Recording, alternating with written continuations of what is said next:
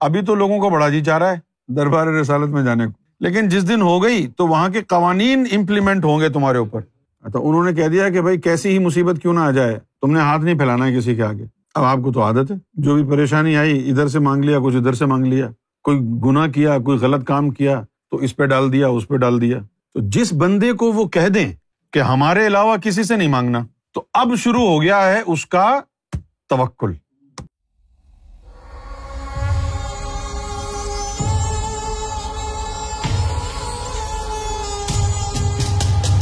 عام آدمی سے تو اللہ باتیں نہیں کرتا ہے نا۔ لیکن عام جو مومن ہے، وہ دیکھتا ہے کہ بھائی اللہ تعالیٰ نے مجھے ایمان کی دولت عطا فرمائی۔ میرے دل میں اپنا نام عطا کیا، مجھے ذاکر قلبی بنایا۔ تو یہ اللہ کی بڑی رحمت ہے نا میرے اوپر۔ اب یہاں سے وہ اللہ پر یقین کرنا شروع ہو جاتا ہے۔ ذاکر قلبی بننے کے بعد شروع ہوتا ہے یہ عمل، اس سے پہلے نہیں ہے۔ اس سے پہلے کہاں ہے؟ اب عام، ایک عام عورت کو پاکستان میں دیکھو۔ اللہ سے دعا بھی کرے گی اور پیر فقیروں کے پاس، بابوں کے پاس بھی جائے گی۔ جائے گی نا؟ کیونکہ اعتقاد نہیں ہے نا، ایمان نہیں ہے نا۔ اگر ایمان ہو تو اللہ سے دعا کر کے گھر بیٹھ جائے۔ کسی اور کا دروازہ کھٹکھٹانے کی ضرورت نہ پڑے۔ یہ چیز بڑی اہم ہوتی ہے۔ روحانیت میں، ایمان میں، دین میں یہ بہت اہم چیز ہوتی ہے۔ اور اس کے اندر رعایت کوئی نہیں ہوتی۔ ہوں یہ بتا دوں میں۔ رعایت نہیں ہوتی اس میں۔ اس کی وجہ کیا ہے؟ اللہ تعالیٰ نے زکریہ علیہ السلاۃ والسلام کو نبی بنا کے بھیجا۔ تو یہ وہ دور تھا کہ جس دور میں نصارہ ایک قوم تھی۔ یہ تو آج مسلمان عیسائیوں کو نصارہ کہتے ہیں نا، یہ غلط ہے۔ اسرائیل میں ایک جگہ کا نام ہے نسرا تو اس علاقے کے رہنے والوں کو نصارہ کہتے ہیں۔ اب اس علاقے کے جو لوگ تھے، ان لوگوں کو نبیوں سے، مرسلین سے خدا واسطے کا بیر تھا۔ یہ ان کی فطرت میں تھا کہ کوئی بھی جیسا پاکستانیوں کا حال ہے۔ کوئی بھی امام مہدی کی بات کرے نا، اس کو کہتے تھے یہ قادیانی ہے۔ یہ آپ کے سامنے مثال موجود ہے۔ جو بھی امام مہدی کی بات کرے گا، دیکھو جی یہ قادیانی ہے۔ تو یہ اس قوم کے اوپر لانت ہے، عذاب الہی ہے۔ اسی طرح ان پر بھی لانت تھی نسارا پر۔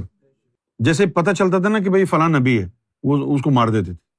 رسولوں کو مارا انہوں نے، قتل کر دیا نسارا نے۔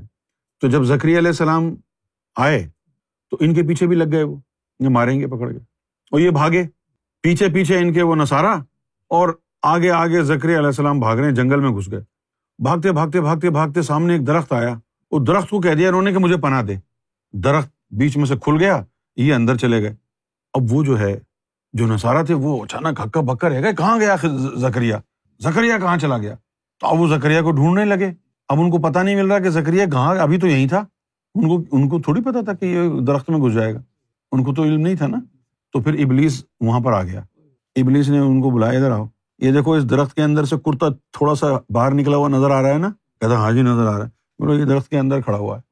جب انہوں ان کو پتا چلا کہ یہ درخت میں چلا گیا ہے، تو انہوں نے کہا جی بہت بڑا آرا لے کے آؤ، کاٹ دیں گے۔ اب وہ آرا لے کے آئے اور درخت کو بیچ میں سے کاٹنے لگے۔ جب درخت کو بیچ میں سے کاٹنے لگے، تو پھر ذکر علیہ السلام نے اللہ سے دعا کی۔ اے اللہ، مجھے بچا لے۔ تو اللہ نے پتا کیا کہا؟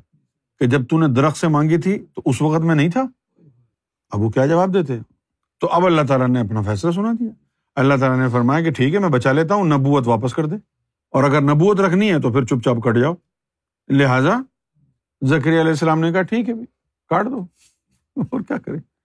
لہٰذا ان کو کاٹ دیا گیا۔ تو یہ مقام ہے۔ اچھا ابھی تو آپ کو کسی نے کچھ نہیں کہا نا؟ نہ حضور پاک نے آ کے کہا آپ کو کہ بھائی، تم کسی سے نہیں مانگنا، مجھ سے مانگنا صرف۔ نہیں کہا نا؟ تو بھائی جہاں مرضی مانگو، جو جہاں مرضی منہ ڈالو، رشوت کھاؤ، حرام کھاؤ، کسی کو کیا پرواہ ہے؟ تمہارا تو تعلق ہی رب سے نہیں ہے۔ لیکن جس دن تمہاری مستقل دربار رسالت میں حاضری ہو گئی، ابھی تو لوگوں کو بڑا جی چاہ رہا ہے دربار رسالت میں جانے کو۔ لیکن جس دن ہو گئی تو وہاں کے قوانین امپلیمنٹ ہوں گے تمہارے اوپر۔ تو انہوں نے کہہ دیا کہ بھائی کیسی ہی مصیبت کیوں نہ آ جائے؟ تم نے ہاتھ نہیں پھیلانا ہے کسی کے آگے۔ اب آپ کو تو عادت ہے۔ جو بھی پریشانی آئی، ادھر سے مانگ لیا، کچھ ادھر سے مانگ لیا، کوئی گناہ کیا، کوئی غلط کام کیا، تو اس پہ ڈال دیا، اس پہ ڈال دیا۔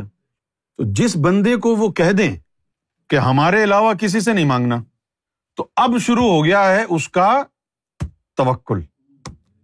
اب جس طرح قرآن شریف میں لکھا ہوا ہے، اللہ تعالیٰ نے فرمایا نا ہوا شافی ہو الکافی۔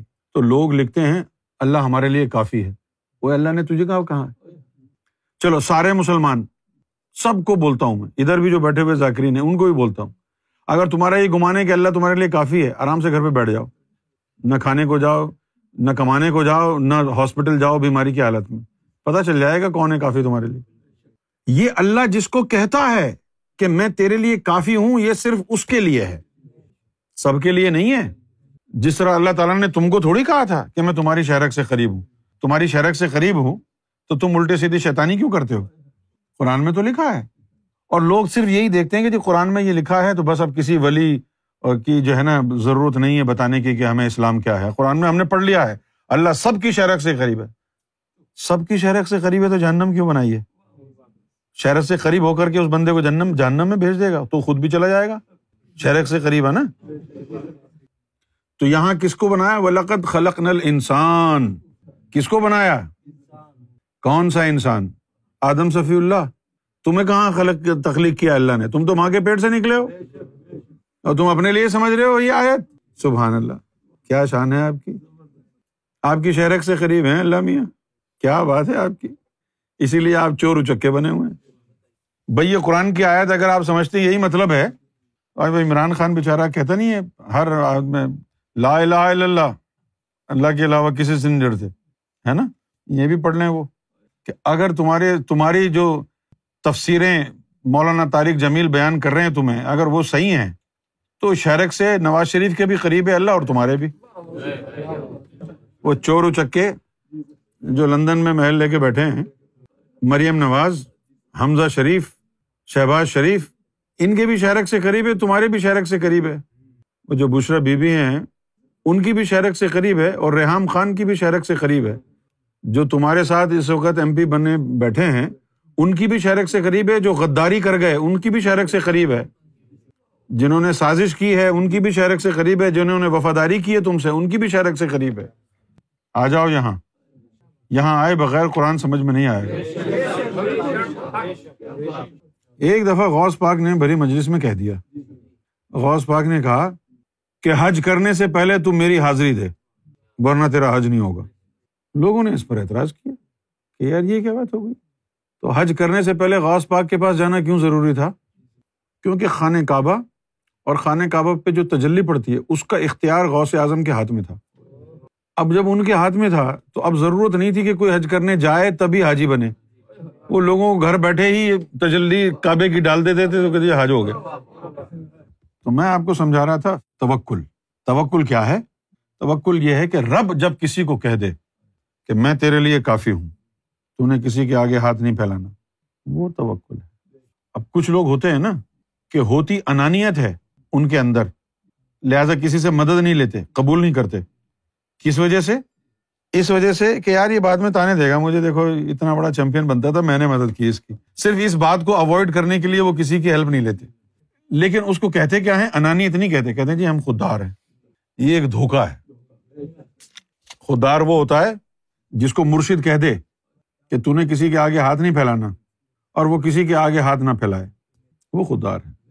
اسی طرح رب جب کسی کو کہہ دے کہ تو نے میرے علاوہ کسی سے نہیں لینا، تو ہر مصیبت میں، ہر محتاجگی میں وہ رب کا انتظار کرتا ہے کہ وہ دے، کسی سے نہیں لیتا۔ یہی ایک مسئلہ تھا جس کے اوپر غوث اعظم رضی اللہ تعالیٰ عنہ پریکٹس کر رہے تھے جنگل میں۔ جب وہ اس کی پریکٹس کر رہے تھے غوث پاک کہ بھائی رب کے علاوہ کسی سے نہیں لینا۔ کیونکہ رب نے ان کو کہہ دیا تھا نا کہ اے عبد القادر جیلانی، میں تیرے لیے کافی ہوں۔ اب جب یہ چیز ہو گئی، جنگل میں ہی تھے، یہ چیز جب ہو گئی، تو انہوں نے ہفتہ، دو ہفتہ گزر گئے، کھانا نہیں کھایا۔ کہ اللہ اپنے ہاتھ سے کھلائے گا تو کھاؤں گا۔ میرا خیال ہے کوئی آٹھویں یا نویں دن مرشد جو ہے وہ نظر آئے۔